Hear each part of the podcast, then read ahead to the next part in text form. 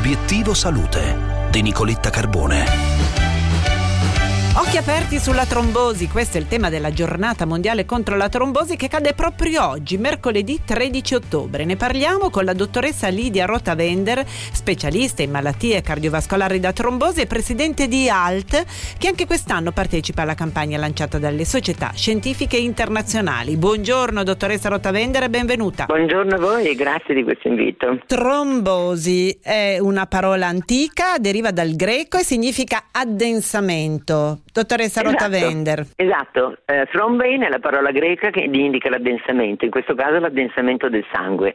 Trombo è un coagulo di sangue che si forma in un punto in un momento in cui non si sarebbe dovuto formare, anche se si forma sempre per una buona intenzione, sulla pelle perché deve fermare un'emorragia e guarire la ferita e guidare la guarigione, dentro i nostri vasi continuamente per guarire quelle piccole parti che circolando nel sistema idraulico nell'acquedotto il sangue riconosce come da guarire e quindi lo fa, ma lo fa in una frazione di tempo infinitesimale. La trombosi è la causa di malattie importanti che conosciamo col nome dell'organo che colpiscono, l'infarto, l'ischemia cerebrale, le ischemie di tutti i tipi. È un evento molto drammatico, ma trombosi non è una parolaccia, anche se è diventata tristemente famosa in questo periodo perché è legata alle complicanze legate al Covid, malattia, ma anche in alcuni casi, seppur rarissimi, terribili, ma drammatici, legata alla vaccinazione da Covid. Quindi è una cosa che noi dobbiamo conoscere, dobbiamo imparare a conoscerla senza avere paura, sapendo che è un meccanismo di malattia che possiamo riconoscere e soprattutto prevenire e anche curare.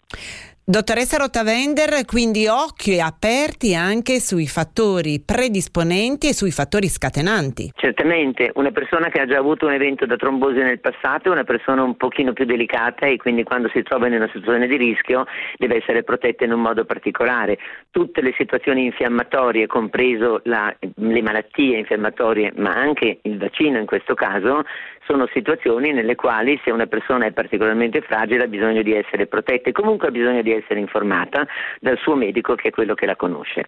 I fattori di rischio per le trombosi arteriose sono il diabete, l'ipertensione, l'aterosclerosi, eh, la fibrillazione atriale, i fattori di rischio per la trombosi delle vene sono quelli più legati al rallentamento del circolo nelle vene delle gambe, quindi le varici e gli eventi precedenti, le flebiti. La familiarità è molto importante. Quali sono i sintomi e i segnali da non sottovalutare? Sintomi e segnali dipendono dall'organo nel quale il trombo si sta formando.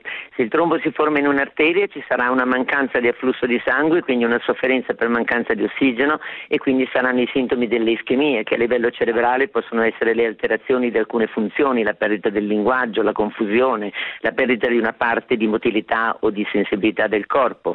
Eh, se è l'infarto è una trombosi della coronaria e quindi sarà il classico dolore al petto, irradiato, non irradiato, poi sappiamo che ci sono delle differenze fra gli uomini e le donne nella sensibilità e nell'importanza di questi sintomi. Se invece è una trombosi venosa, allora è il gonfiore di una gamba o di un braccio, è un gonfiore che diventa importante e che si accompagna ad un crampo molto forte.